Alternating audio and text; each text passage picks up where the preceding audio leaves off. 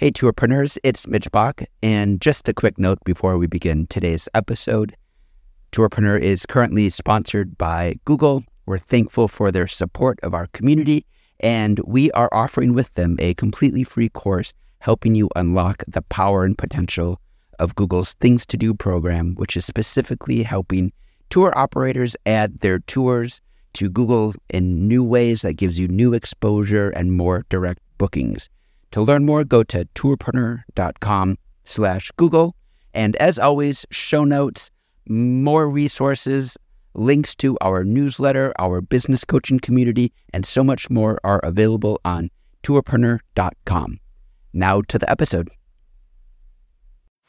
Today's episode is brought to you by Checkfront, the booking platform trusted by over 5,000 tour and activity operators around the world. You can start your own free 21 day trial over at checkfront.com. Welcome to the Tourpreneur Podcast. Travel industry veteran Shane Whaley will take you on a journey with fellow tourpreneurs, sharing their tips, ideas, insights, and success stories to inspire you to make your tour business the best it can be. And now, here is your host, Shane Whaley. Hello, everybody, and welcome to episode 71 of the Tourpreneur podcast. Today, we have our second of our tour operator check ins. That's where I'm calling tour operators around the world to see how they're coping during the COVID 19 lockdown and how our tour operators are preparing to come out of this stronger. Today, we uh, I'm going to call Staci Giovino. She's in Carmel, California, and she is the tourpreneur behind CarmelFoodTours.com. Welcome to Tourpreneur, Staci. How are you doing? Well, Carmel Food Tours is uh, on a definite pause right now. We are working hard to stay relevant, and that's about the best we can do.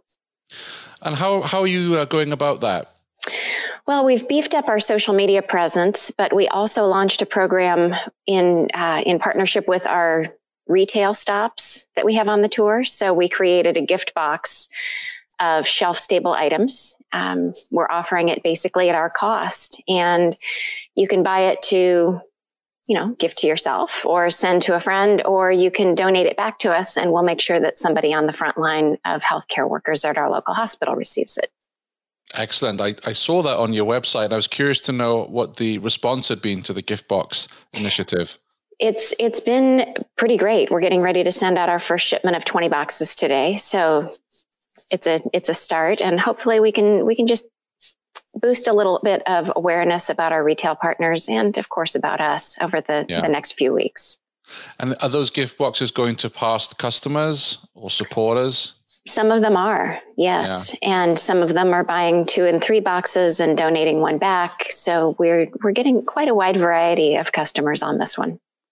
Excellent. I did see the uh, the company down in Atlanta that were creating almost a food tour at your door, where they were picking up various uh, items from the restaurants, and then uh, there was a video, I think a DVD from some of the chefs, and I just thought it was such a great idea. Oh, absolutely. And I wish we had the capacity to do that, but most of our food tour items just don't travel well. What kind of items are they? We have uh, honey from our local honey producer in business. He actually started the business when he was in fifth grade. Well, he started the idea in fifth yeah. grade. Um, he's now a, a, senior in high school. We have olive oil and vinegar from our local olive oil mm. and vinegar shop. And um, we have caramels from a local confectioner. So they all travel pretty well. Fantastic. Um, tell us about your daily routine because you've been in business since 2012. So eight years where you've been running tours, suddenly tours have stopped and you're working with the gift box. But what are you doing on a on a daily basis to keep yourself sane? Well, probably not enough, honestly. Um, I I did some of the operations work. I did primarily the marketing, and there's there's a limit to what you can do in marketing right now because you don't want to come across as tone deaf. So yeah trying find, trying to come up with ideas to stay relevant is is challenging. Um, I know that my my team is just kind of sitting back and waiting, and um, my operations person doesn't have a whole lot to do.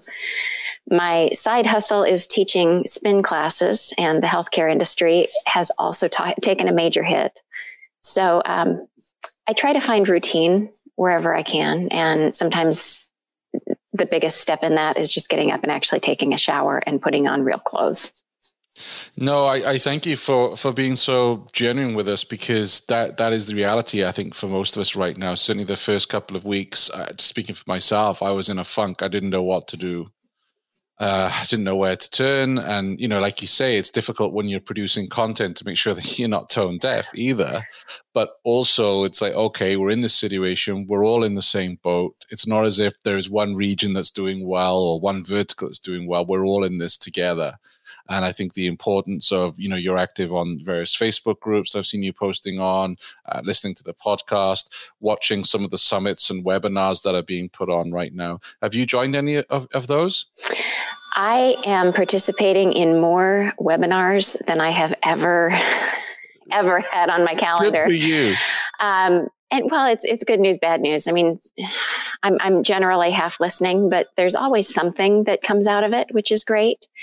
Um, one of the other things that I've found to be really effective is just reaching out to people and checking to see if they're okay. Yeah. Having that connection keeps you it keeps you relevant.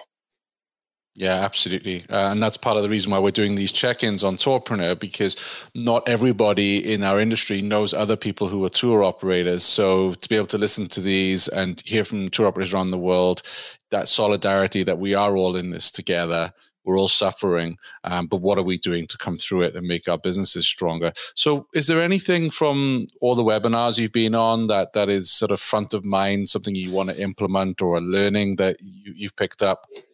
Well, this morning I was listening to a FareHarbor webinar on social media and the impact, and they talked a lot about the value of video. And honestly, mine is outdated. So, my first my first order of business when we can start getting back into our tour partners is to take some video, have some content created. Um, because it has, uh, at least according to FareHarbor, about a 90% retention rate with the information. So even a short video can be much more impactful than a photo or um, an ad. Sure. And how are you recording videos currently? Uh, with my iPhone.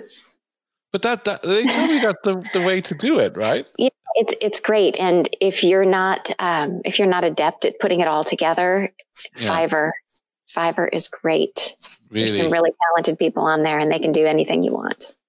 That's a very good suggestion. Uh, I was looking at a. Uh, I have another podcast which is about books, and I saw a publisher had this really cool video how they they had this camera go past this book, and it had the coffee next to it. I, I wrote them said, "How how do you create that?" Like, oh, we use this camera. I forget what it's called. And I went to Amazon. It was like, yeah, three thousand dollar camera. Oh, maybe yeah. I will. maybe I'll just stick with my iPhone, right? Yeah.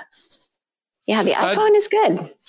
Yeah, I, I think it's one of these things that I, I don't really use it to its full capability. And I'm sure there's a lot more I could do. So if there's anyone listening that's got on an iPhone video photography course and you used it in your tour business, let us know because now is the time that we have we can practice with these things and learn them, right? Absolutely. Or if you want to learn, let us know. We'll have you put something together. Exactly. Yeah, exactly. That's cool. Um, another question I wanted to ask you. So, in terms of uh, dealing with refunds, how has that been looking for you? You know, it's it's it's a fine line, and for the most part, we've been able to issue gift cards that don't expire, and generally, people have been understanding and compassionate, and um, a couple of people haven't, and I think mm. they'll probably look back on it as a point in their life when they weren't maybe their best selves. Uh, but I understand. I'm in the I'm in the same boat. You know, a lot of our a lot of our gift certificates were issued a couple of weeks ago, and we heard thanks and we understand, and then you know here we are a couple of weeks later with still nothing happening and we're starting to see some things trickle in like you know I really do think I want that refund. And that's, it's challenging for me to deal with personally because, um, you know, I'm in the same boat and I'm waiting for some of the SBA things to materialize. And it's not that I necessarily don't have the money, it's that I'm super protective of it. Mm-hmm. So, um, one of the best things that I've seen, I had to cancel a tour uh, in Barcelona in May uh, with Devour Tours. And their response, you know, I asked for a, a gift card. They said, well, we'll refund it to 125% of your value on a gift card. And if you find that you're not going to use it in the next two years, let us know. We'll give you a full refund. Wow. And going forward, that's, that's what I'll be offering. I just, I think it's brilliant. Yeah, fantastic. Well done, James. If you're listening, mm-hmm. James. That's I really like that idea. Excellent. Um, I, and you say you you work with FareHarbor. What's your communication been like with FareHarbor during this? It's been good. They've been. I know they've been working from home for several weeks, and even so, my account rep has been very responsive. Um, support has been, as far as uh, web support has been a little bit harder to reach, but once mm. they get the message, they're totally on it. So I would say overall they've they've been very successful. Fantastic. And do you work with any OTAs? I work with TripAdvisor, um, and saying you work with TripAdvisor is sort of an oxymoron. I'm not going to lie. Um, so, like everyone, it's a love hate relationship with TripAdvisor. Have they been responsive to you in terms of cancellations that are coming in, or any? Are they giving you any information? No. Right. No. Okay. no, I um, as I need to cancel tours, I'm canceling them. But um, honestly, I think there's only been one reservation that I've had that the guest has actually canceled through TripAdvisor. Right. So, what would your message be to tour operators who are listening in from all around the world that they're tuning into our conversation today? What would your message be to your fellow tourpreneurs? I would say the word is endurance. Endurance is vastly underrated. And just hold on, do what you can, stay in your routine, uh, bank your content, and be ready to launch. And we're lucky because most of our business is local. It comes from within a 200 mile radius. Uh, so we're not relying on the international travelers, and that puts us a step ahead. But even yeah. if you're relying on the international travel, just if this is what you love, stick with it and find ways to get creative and make it work. Brilliant. Well, I would love to invite you back on the show when we're through this crisis because I know local marketing is going to be so important for so mm-hmm. many of us because there's going to be a lot of people who are not going to want to do the long haul travel. And also, you know, myself, I can't wait to A, get out of, you know, the self isolation that we're in and actually go on some of the tours in this state because they're the tours. I'm like, oh, yeah, I'll do that one day. And then I never get around to it. Now I'm like, yeah, I'm totally doing those tours when, when, you know, the, when, when we're out of this. Wonderful. Marvelous. Well, thank you very much. That's Staci at carmelfoodtour.com. Thank you, Staci. Thanks, Shane. Thanks for listening to the Tourpreneur podcast. Be sure to visit tourpreneur.com to join the conversation and access the show notes, including links to the resources mentioned on today's episode. This is Tourpreneur.